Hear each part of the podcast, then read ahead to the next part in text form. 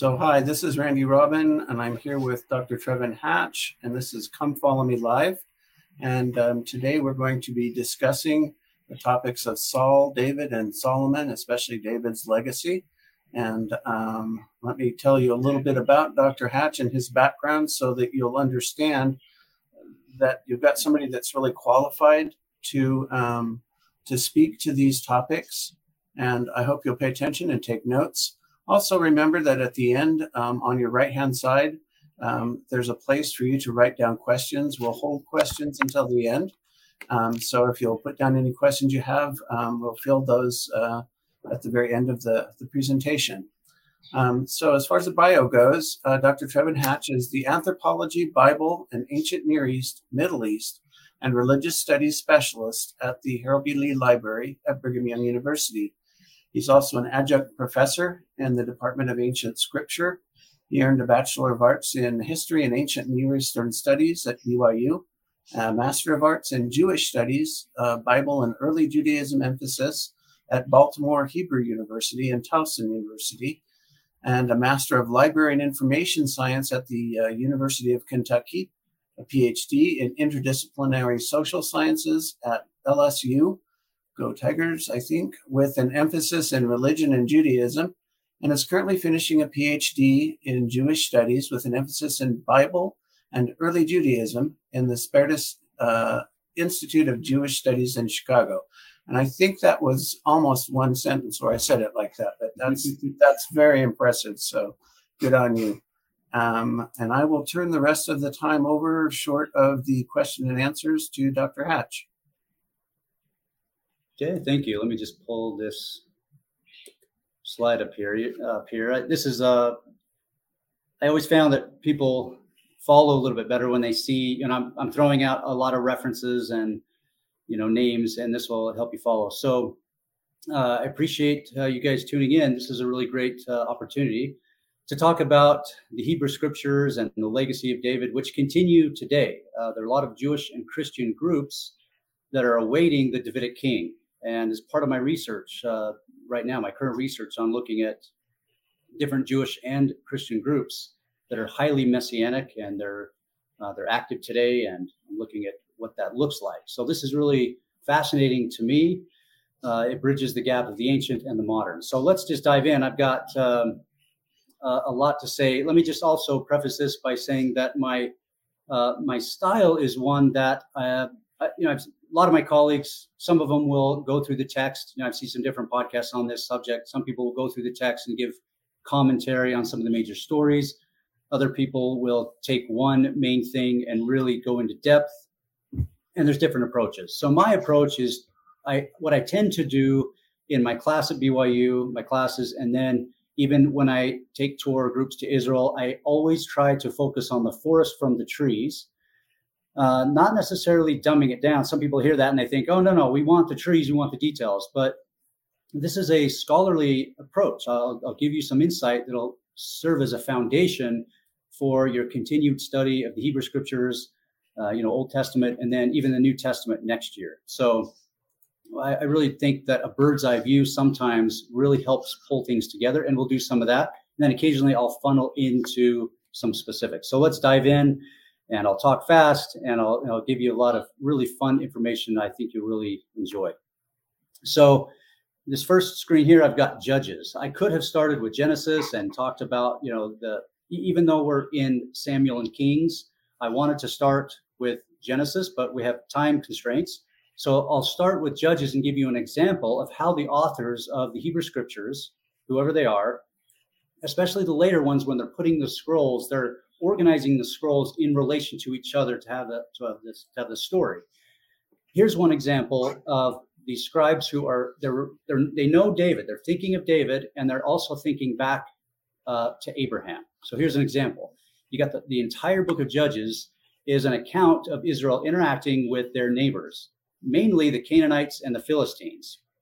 Note that these two groups of people are are play a prominent role in Samuel. And David contends with these people all the time. He defeats them. And so they show up in Judges. Now, notice here in the very second chapter of Judges, God says, I will never break my covenant with you. for, for your part, do not make a covenant with the inhabitants of this land. So right there in the beginning of, the, of Judges, the authors are reminding us of the covenant he made with Abraham, looking all the way back. And then throughout the book, it talks about the dysfunction of Israel in the days before the king, when there was all kinds of chaos. And as you can see here on the screen, there are four different times there, and this is later in the book, four different occasions when they say that in those days, there was no king in Israel. All the people did what was right in their own eyes. So, and I put here the question, why the emphasis on a king?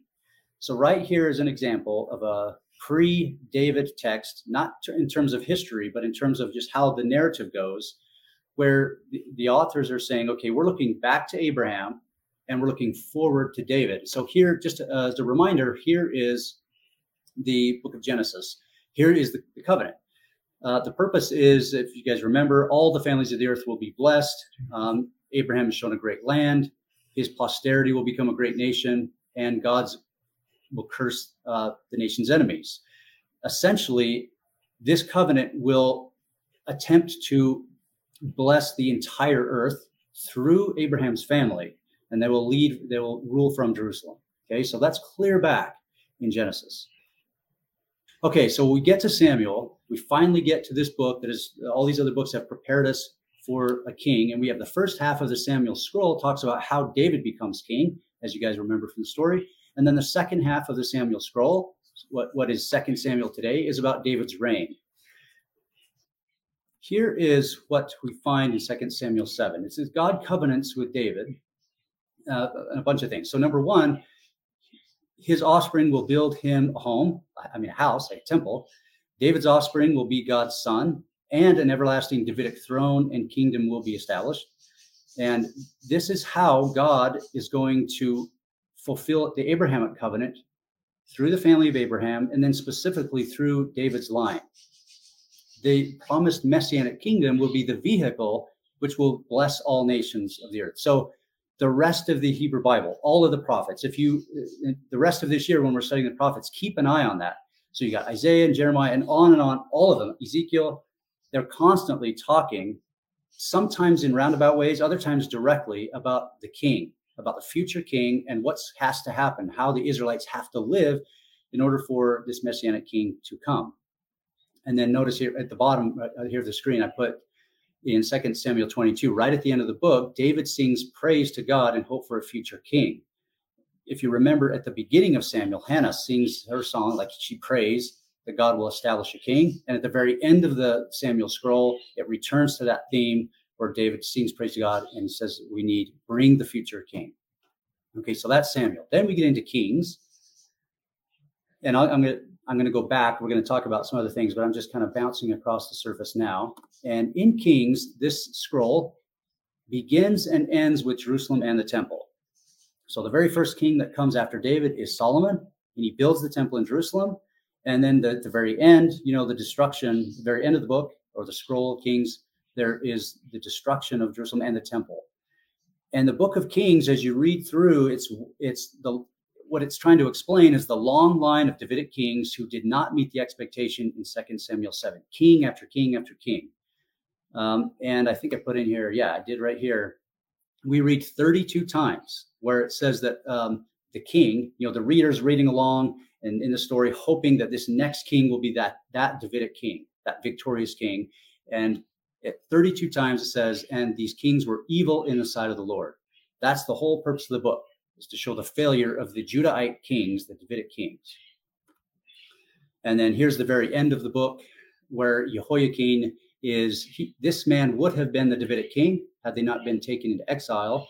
But the very last final paragraph, he is let out of prison in Babylon and he eats, he's allowed to eat at the royal table. This is a cliffhanger in the book, suggesting that there is that this could be the king who, you know, could Jehoiakim be that king who's going to to bring the Davidic kingdom? There's a, and then and then the book ends, and then you get the prophets. Okay, so now let's talk about, uh, let's go through, I want to show you, again, a bird's eye view through Saul and David and into Solomon, into Solomon's experience. But I'll, I'll highlight a few things that I think you guys will, that will help with the story. The main overview, the main purpose, as I'm showing here, is that the goal of the authors is trying to show the transfer of authority and kingship from the tribe of Benjamin to the tribe of Judah, like from Saul to King David. And it's fascinating to watch how they do this. If you keep this in mind as you read the entire book of Samuel, um, a lot of things will jump out at you. So let me just mention a few of those. Um, oh, here's here's just kind of a snapshot of what happens to Saul and David. They both start out with promise, and they both fall flat. So uh, let me just maybe here in the next five or ten minutes uh, review the story with you and, and, and point point a few things out. So if you remember, Saul, Samuel chooses Saul, and it says that he's very tall and he's very handsome. It makes a point to say that, and he's also like the prophets. It says in some of those early chapters where people see him. They, he's, they see him with the prophets, and he's walking with them, and he's prophesying, and they uh, a little saying starts to go viral, so to speak. It says, could could Saul be among the prophets? And that point is, okay, here's our first king. This is coming out of the gates, and there's a lot of promise. But what happens is he soon, there's some clouds in the horizon where he looks like he might be, a, there might be some concerns. And as you can see here, he can't find his donkeys. That's kind of, a, I wanted to, to remember that. So put it here in the notes. What is this about? Okay, early on, right after he becomes king, he's, it says that he's running around the territory, finding his family's donkeys. And he looks kind of foolish. The re, uh, an untrained reader might not pick up on what's happening here. And they might say, okay, that's kind of a weird story. He's running around wasting time trying to find donkeys that he's lost. But if you remember the David and Solomon stories, where there's a couple instances where, like, for example, David leaves Jerusalem and he's he goes up to the Mount of Olives, and he specifically knows exactly where to find his donkeys. He gets them and he rides off. And this is where Absalom's trying to take over, take over Jerusalem. And Absalom himself jumps on his mule and he chases David. And there's another time where David finds his donkey. And then we all remember Solomon. When Solomon's time has come to be the king, he goes to the Mount of Olives, he finds his donkeys, he has his coronation, he rides his, his donkey down the Mount of Olives, down the Kidron Valley to the Gihon Spring in Jerusalem, the Jerusalem's water source, where he's crowned king. That's his coronation. And in contrast, Saul is can't find his donkeys, he's running on wasting time. So it, he looks incompetent. And then there's a couple of stories where he disobeys God, he doesn't take care of the Amalekites like he should have. And Samuel comes to Saul and he says, because you have rejected and not obeyed God, God of Israel, he has rejected you as king. So you're done. Right about that time is in, I think we're around chapters fifteen and sixteen. And again, we're looking at this transfer of authority. So in, I think in chapter sixteen, what you'll see is that God's spirit leaves Saul, specifically mentions it leaves Saul, and he becomes agitated. He's got evil spirits, it says. And in that same chapter, when Samuel is in Bethlehem, choosing David as king, it says the, the Spirit of God entered David. So it's moving from Benjamin. This is a story about how the tribe of Benjamin fell and lost their king, and the tribe of Judah picked that up with David. And then what happens in the very next chapter is, as you see this picture, where I illustrated David fighting Goliath. This is a fascinating, fascinating story. Traditionally, we have taken, we've kind of made this, especially for the kids, we've made it as a, we've taken that story and put it on an island, and we've kind of uh, made it appeal to basic, um, basic devotional points. Um, usually the, usually it goes something like this. You know, Goliath is nine feet tall. David is a young boy. He only could have defeated Goliath uh, with the power of God.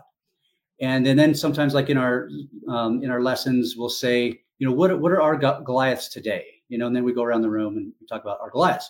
It's not necessarily a bad lesson. It's not, um, but it's but it misses, sometimes misses the point of what the authors are trying to do. And here's here's what we see. So David goes on this trek. He this is a fifteen mile trek from the down the Husha Ridge from Bethlehem down to Jerusalem. It's an eight hour journey where he's sent with provisions. We know the story. He shows up, and here's this uh, Philistine Um, mocking the Israelites. And this is one place where Saul is shown to look incompetent. Remember, he looked strong and tall and handsome, and he was winning wars, and now he's looking completely incompetent. He's sitting in his tent. He's fearful. All of his uh, soldiers are fearful. And here's David says, who is this guy? I could beat this guy, especially with the God of Israel behind, behind me.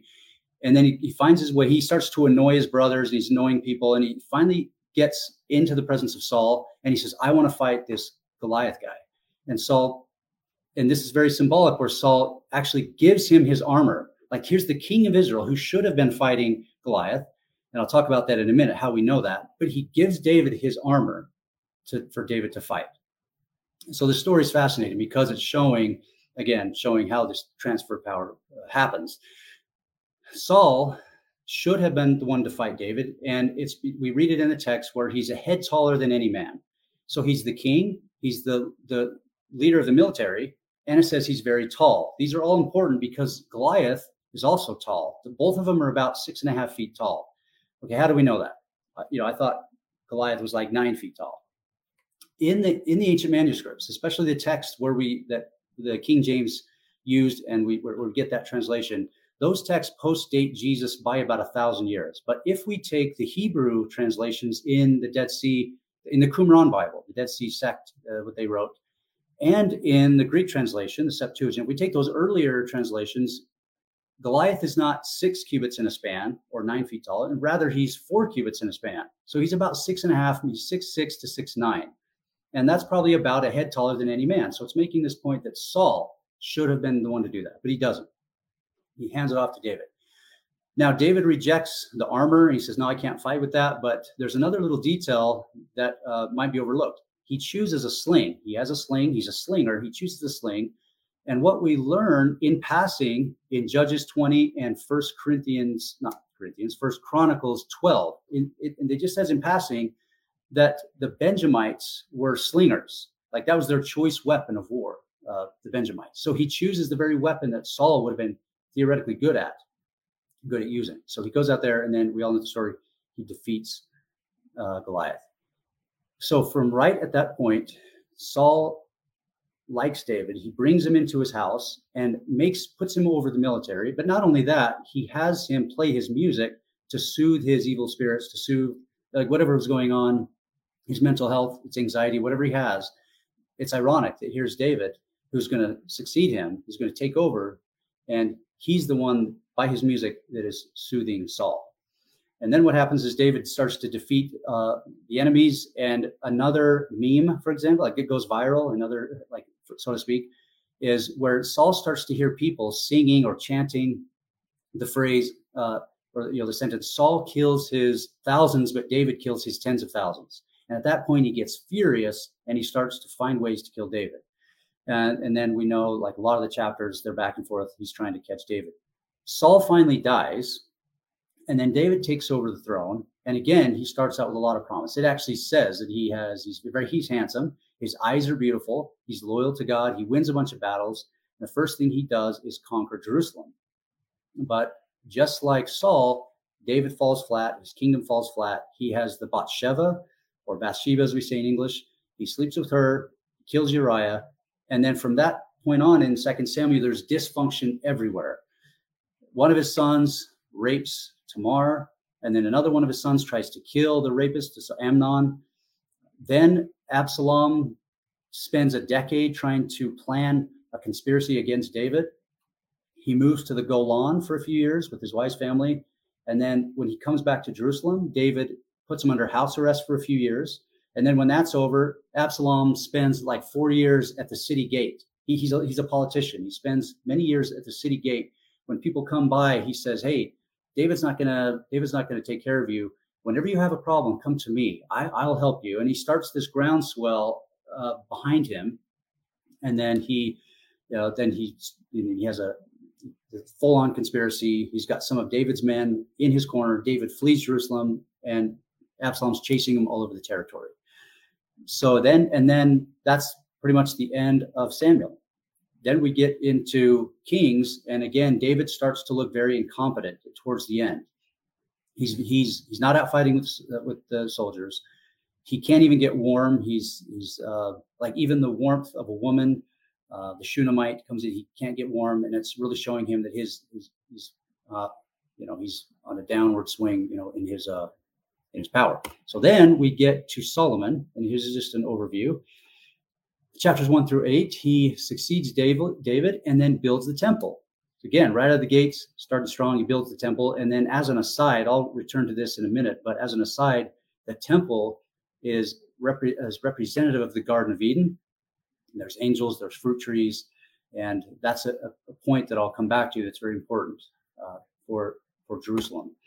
And then here's a little list I'll give you in chapters nine through eleven where, where we get Solomon's downfall. So you have Saul, David, and Solomon repeating the same cycle of failed king, failed king, failed king in some in some ways.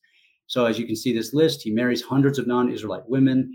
He adopts their gods and introduces their worship. He kills his brother Adonijah, institutes slave labor, amasses great wealth. All of this is in Deuteronomy seventeen, where it specifically lays out um, the, the what the king, the expectations for the king. And in there, it talks about how you should not amass great wealth, especially not on the backs of your people or the poor. Do not take uh, foreign women, and he does all of that. You can read in those, those verses. Overspends, overtaxes, and he looks more like a pharaoh than he does David. The result of these three failed kings and Solomon is that the nation splits. And what happens is you get, in today's politics, if you get, you know, three-fourths of the country saying things aren't going well, then you're probably going to lose the next election. Here in the ancient world, there's a war and the nation, you know, or, you know, there's conflict and then the nation splits. So he loses over eighty percent of the nation. So you get the, na- the split of Israel and Judah. Okay, so, so what time we got? Okay. I want to then come to this. This is something that I think this will be new to you, most likely, but it helps, it helps me, like when I teach my students this, it helps us to put different books in the entire conversation of what these authors are thinking about as they're writing or at least redacting these texts in their final form. So Genesis, I chose Genesis because that is the foundational text for the Hebrew scriptures. Absolutely foundational. Everything is there. It goes from creation to the, to the father Abraham, the covenant, the, the fathers leading into Moses. So Gary Rendsburg, he's a he's a Jewish scholar at Rutgers. I'm friends with him. In fact, I, I just emailed him uh, last week about an issue we published together. Uh, he loves the Bible and he's uh, very conservative in his Bible scholarship. Here's what he writes about the setting of Genesis. He's arguing, he's making the case that the, the writers who are putting this book in its final form, they're pulling in the traditions and they're they're putting in the different stories, or at least writing it and, and uh, redacting this text. This is after the Davidic and Solomonic monarchy. This is after that time where all of those politics and all of that, all those geopolitics and all of that uh, is in their mind, and they're responding.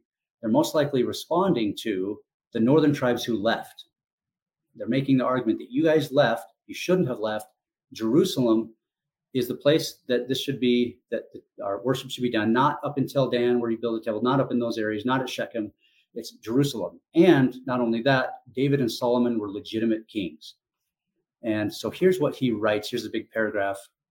You guys can follow along, but here's how he describes it.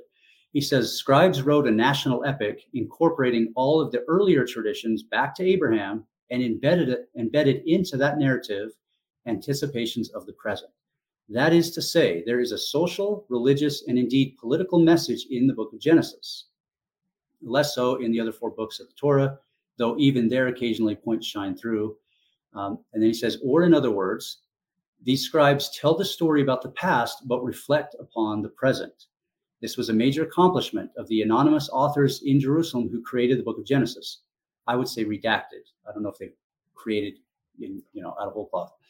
Uh, this technique is well known. Take an example from film. The movie MASH, written in nineteen sixty-nine, tells the story of American troops during the Korean War. But as all who see that film know, in essence, it is about another land war in Asia, the one still raging in nineteen sixty-nine, the one in Vietnam. The anti-war, pro-peace stance of the lead character, Benjamin Franklin Hawkeye Pierce, reflects the present, which is the late nineteen sixties.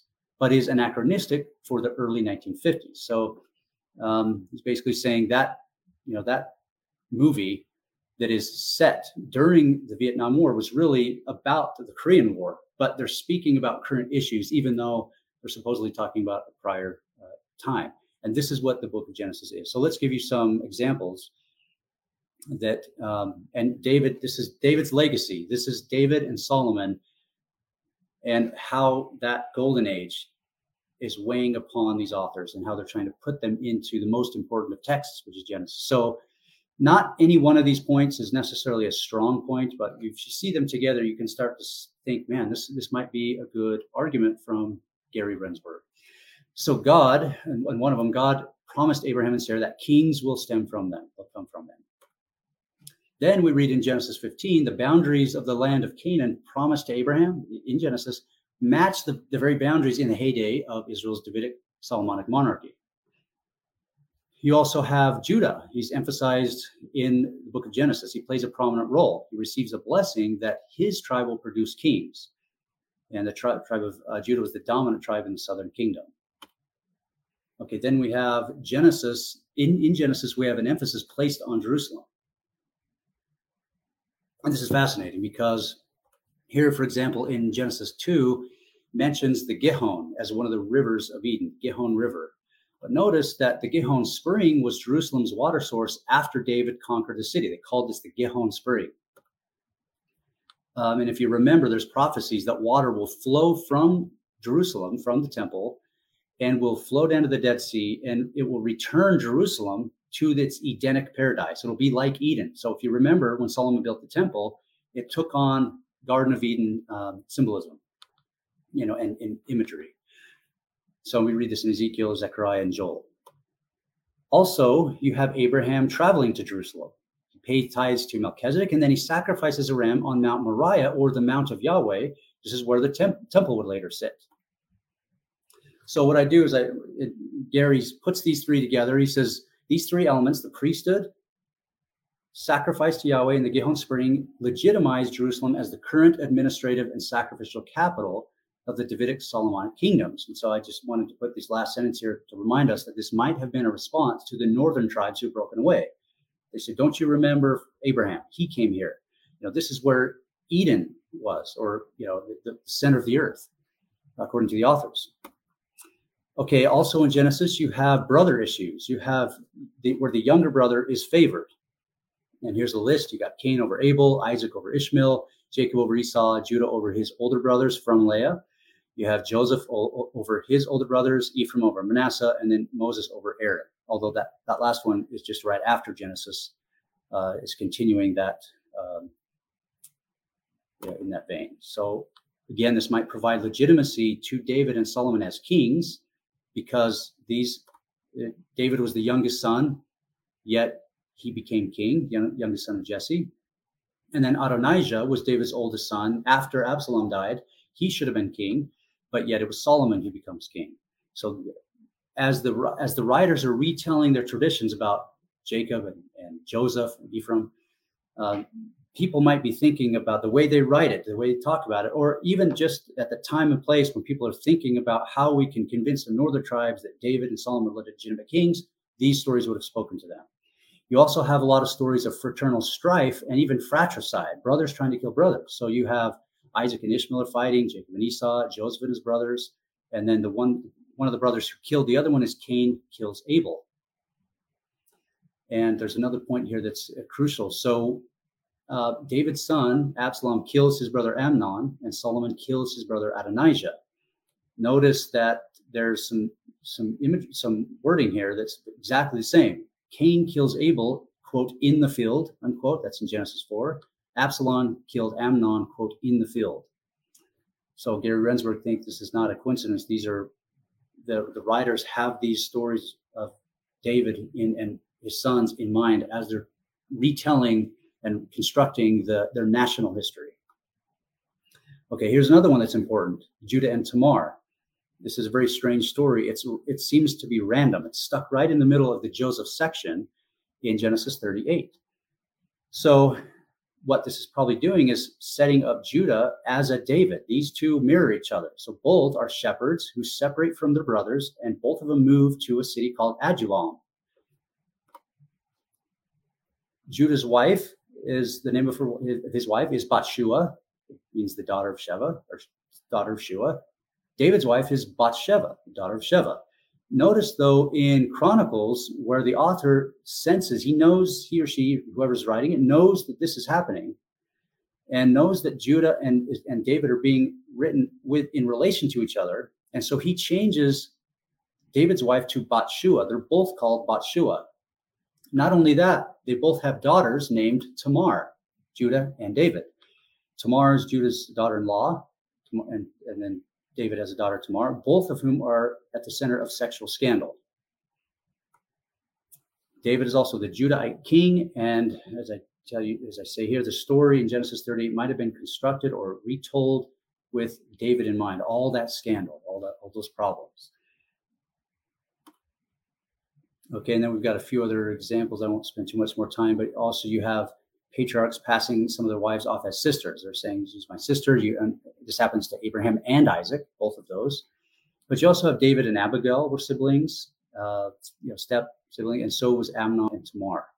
So again, the readers, this is probably an apologetic to defend David and Solomon and their kingdoms, and, and all the all that chaos, all those things that happened.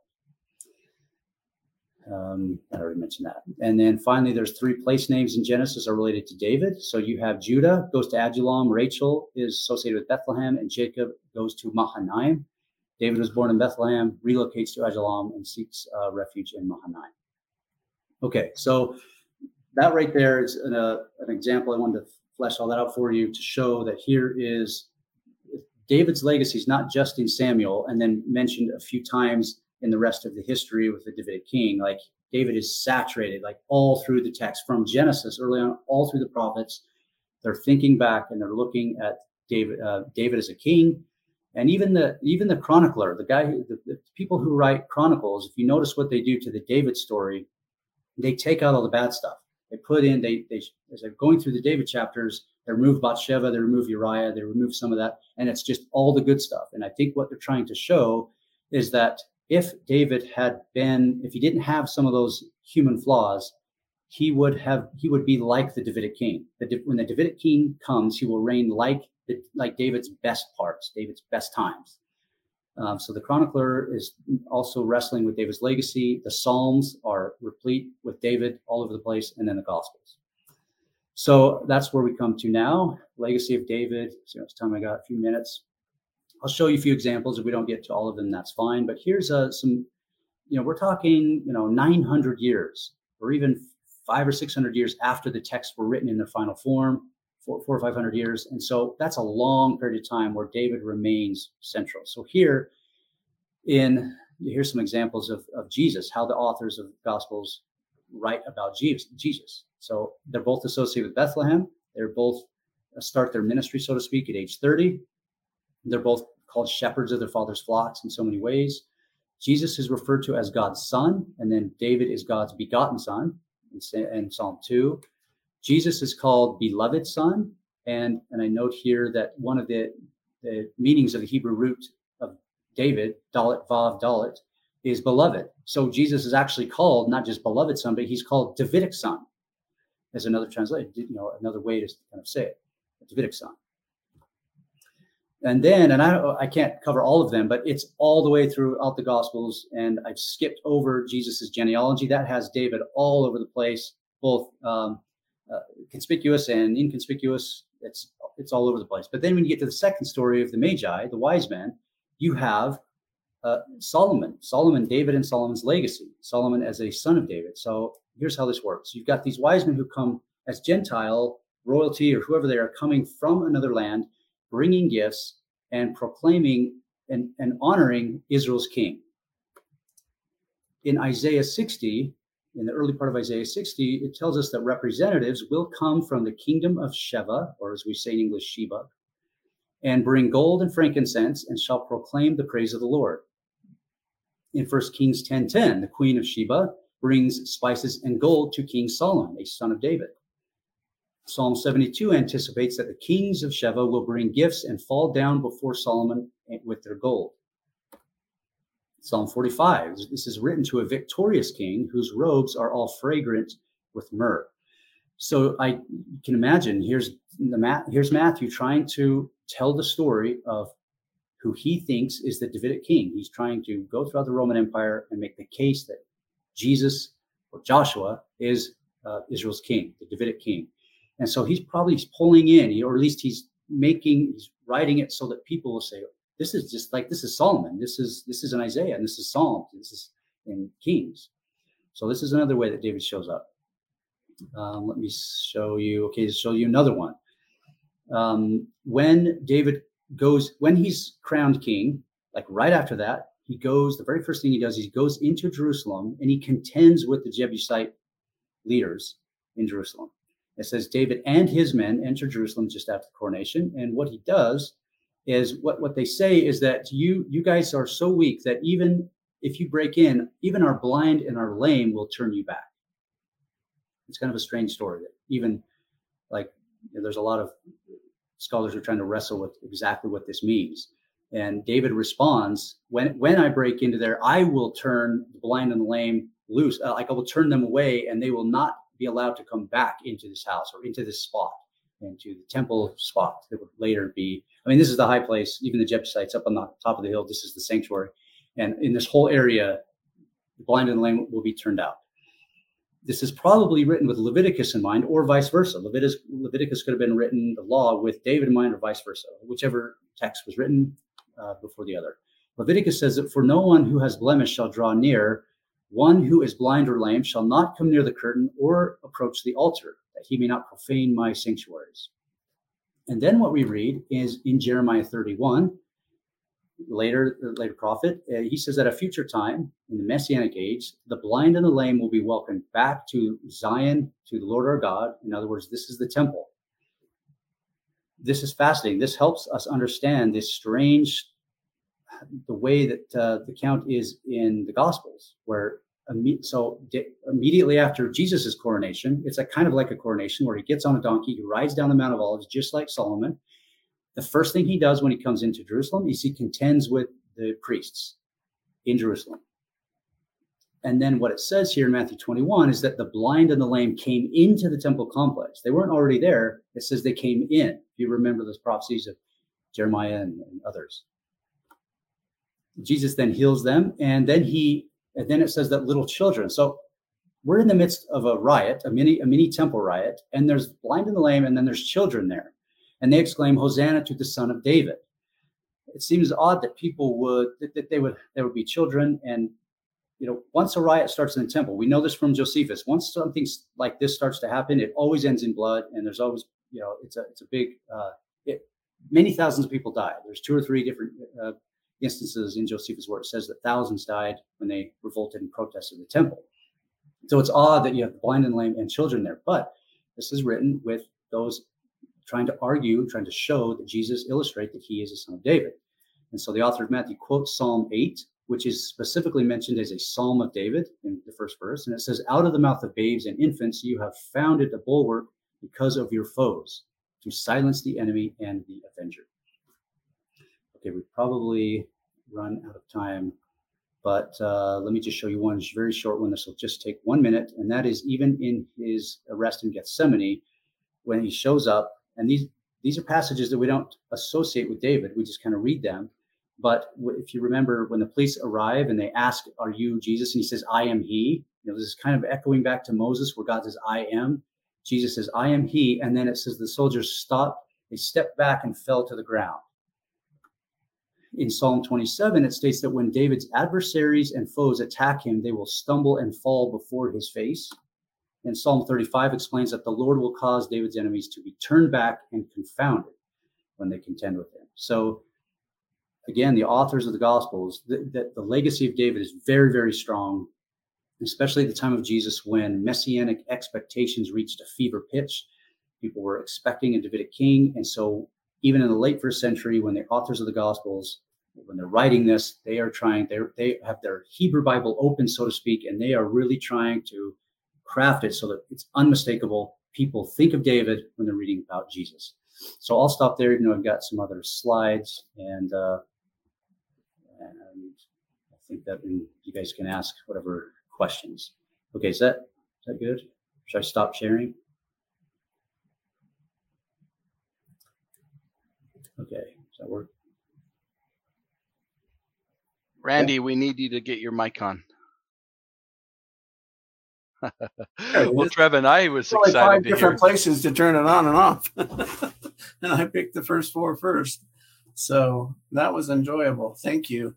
Um, so um, these are just my questions, but I'll ask them anyway. Why is David so revered as a king, especially by the Jews, when he's so clearly flawed with committing adultery and murder? And we know, at least as Latter-day Saints, and I would think that the Jews know too, the severity of particularly murder. So how does one separate David as a as a Messiah figure and as a Christ figure with his inappropriate actions, and why why is it that it seems like to kind of shield off that the negative portion, if you will? It's a good question. It's difficult to answer, but what comes to mind is that the in, with the Abrahamic covenant, if you remember, you go way back to Genesis, the authors seem to try to make uh, a point that you have a failure on the part of Adam and Eve, and then there's a downward spiral of humanity. God starts again, you have Noah, then there's the down, and he makes mistakes, then there's a downward spiral of right. humanity. And then and then when he t- gives Abraham the covenant, he will he says, through your family, I'll, I'll bless the, the you know bless the entire world. And then what we get is one flawed person after another. And it's almost like the authors are trying to make a point. These are very flawed people. And even then, God's not going to, he's going to keep his covenant. So then it goes all the way through, and David still, they put, um, you know, Judah even way back, and then David, Solomon. These are people who are flawed, and therefore it's why they, like they themselves weren't, uh, didn't establish, God didn't establish a, align with them in the everlasting kingdom. It's still to come. And the reason why that happens is because they're flawed, but we revere them as kings because they're important. And that's my guess. That's kind of my reading, is that uh, we're imperfect and God's going to keep his covenant with us. So even like with with Rahab the harlot, and you have that lineage going that's on right. to Christ, you, you, you have, you have um, blemishes in that posterity, but that's kind of all part of the fall and part of all that's absorbed in the greatness and the atonement of Jesus Christ. That's right. Yeah, that's right. I could say. Yeah. Uh, Brother Hatch, uh, you have you've hit the bar way high today, and the amount of preparation and your uh, your willingness to be on our our Come Follow Me Live today, uh, just and and uh, your presentation had to have taken the entire week to put it together. So I really appreciate. What kind of uh, things are you doing, Doctor Hatch, and that you would like uh, this audience to know? What is it that? Yeah. Um, so you mean like some of my research and what I'm yeah, some of the heavily? research where to where they could find more uh, about you, uh, what you're currently doing. Are you doing any tours? Are you doing any uh, big presentations that we should just be aware of right now? Yeah. So, uh, yeah, thanks, thanks for asking and allowing me to, you know, to, to, to talk about that. So some of my recent projects, uh, I published a book with a national, like a Christian religious studies press on Jesus. And so it's called A Stranger in Jerusalem, Seeing Jesus as a Jew. And I think the reason why they accepted that book, and I, I most of the scholars, at least in the previous generation who are Latter-day Saint, would just default to a, a Latter-day Saint press because, you know, we could speak to our people, and it's, you know, it's easier to get published and, you know, to write about what you want to write about to our people. But I thought I'll, I'll try this national press. And I appeal, what I said is, um, you know, we have all kinds of people writing about the Jesus traditions and the historical Jesus. You've got Muslims even with Reza Aslan, you have Jewish and Christian and secular scholars. The Latter-day Saint scholars haven't necessarily put a book out like this that um, allows people to see how a Latter-day Saint deals with Jesus studies, the Jesus traditions, the historical Jesus. So that was a fun book to write. I, I published that a few years ago, and that goes into depth about the Messianic age and what behind the scenes, what's happening, and pulling from Josephus and all the texts and trying to show how the, the Jesus traditions within their Jewish context, you know, how would you in the second or third century hearing or reading any of these traditions, how they, what they would think. And so I kind of, that was a fun book. And then I, I recently published one last year. Um, it was an edited volume with the Jewish Studies chair at Creighton University, Leonard Greenspoon. We published a book with Latter-day Saints and uh, Jewish scholars, uh, sort of a dialogue book.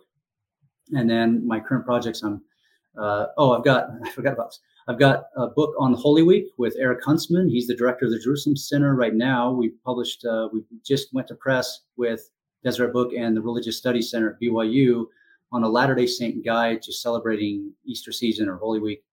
And that'll be out in February. And so we really wanted to help Latter-day Saints see how Christians have celebrated traditionally the, the various days of Holy Week, give some scholarship on each day of the week and what happened to Jesus, and give some suggestions for Latter-day Saints on how they might uh, start to develop some traditions for their family. And, uh, you know, so I'm doing some of that. I also lead tours with Sacred Space Tours. I've got three tours posted for twenty twenty-three, if anyone's interested. Um, I've got a YouTube channel, Strangers in Jerusalem YouTube channel. So I'm doing lots of different things. Well, I, uh, I follow you on Facebook, and through Holy Week with you and Eric Huntsman. And I was inspired by many of your posts, uh, and how you corralled your family and, and, mm-hmm. and some of the th- activities that you did. And I know Brother Huntsman is, uh, is, is the same way, in two mm-hmm. minds like you, putting, uh, co-authoring in a book called Holy Week. All of these links, by the way, to your tour on Sacred Spaces with, uh, your book, Strangers, uh, Stranger in Jerusalem, not to mention your YouTube channel and your podcast that I download on Amazon, or not Amazon, I download on Apple, and I can download on Stitcher, all those fine places. You're not a hard person to find. You're all over. How do you have time to, and then, and then you have a, fa- a young family, a really young family. Want to say anything that, anything else that I missed out or anything? Because we're going to list all those links in, in our description here. So no one's going to miss anything. Okay. Okay. Yeah, it's it's fun. I, I find, I don't know how I find time. Uh, really, it's like I, I try to repurpose different things. Like I even asked you, you know, can I can I take this recording and drop it in the, you know, and so I really do, you know, I, I funneled some of my master's thesis work on the Pharisees, funneled that into my Jesus book. And so, I'm, yeah, I'm doing a lot of different things, but I was trained well at L S U. My advisor says, don't do anything unless you can, unless you can get two, kill two birds with one stone. So that's just how I kind of do it. I just, uh, I think ahead and just write a project that can be spun out. Um, a lot of, in fact, this, this presentation here that seemed to take a lot of work, it did, but it was over several years. But when, when writing my book and my lectures, uh, this is what I give my B Y U students, and it really helps them think. And it really, we have a lot of good discussions, like, you know, when a text is authored, and, you know, Genesis, and what is David doing in the Gospels, and how is Matthew using this? It really, uh, Uh, brings out some good discussion about, uh, you know, how we can see Scripture. Like, what is Scripture? Is it iron? Is all Scripture created equal? Is it ironclad, directly from God and through the mouth of a prophet via Urim and Thummim? Or is there some human elements and fingerprints? We we discuss all that, and this is the kind of stuff I talk about that to uh, bring that discussion out. Will you uh, will you share that PowerPoint presentation with us, or is that proprietary? Yeah. And if no, we no. keep it, I'd love to have it. Yeah, I can share it. Yeah, I'll share with you. Yeah, we'll post that in the links as well. I noticed you're starting your second dis- dissertation after eight years of this academic study. Uh, and uh, when do you think that will? In when you get a when you get it all all the pieces put together, how okay. how far away are you for that?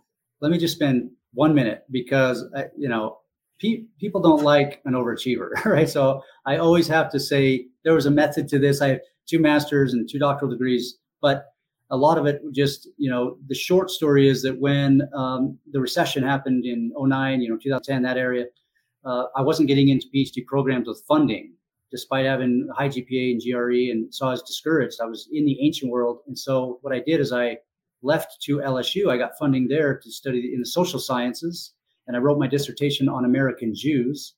But during that time, when I wasn't sure I was going to get funding to L S U during that summer, I thought, if I don't get funding and I can't go there, I still want to do finish my graduate training in, you know, biblical studies and Jewish studies.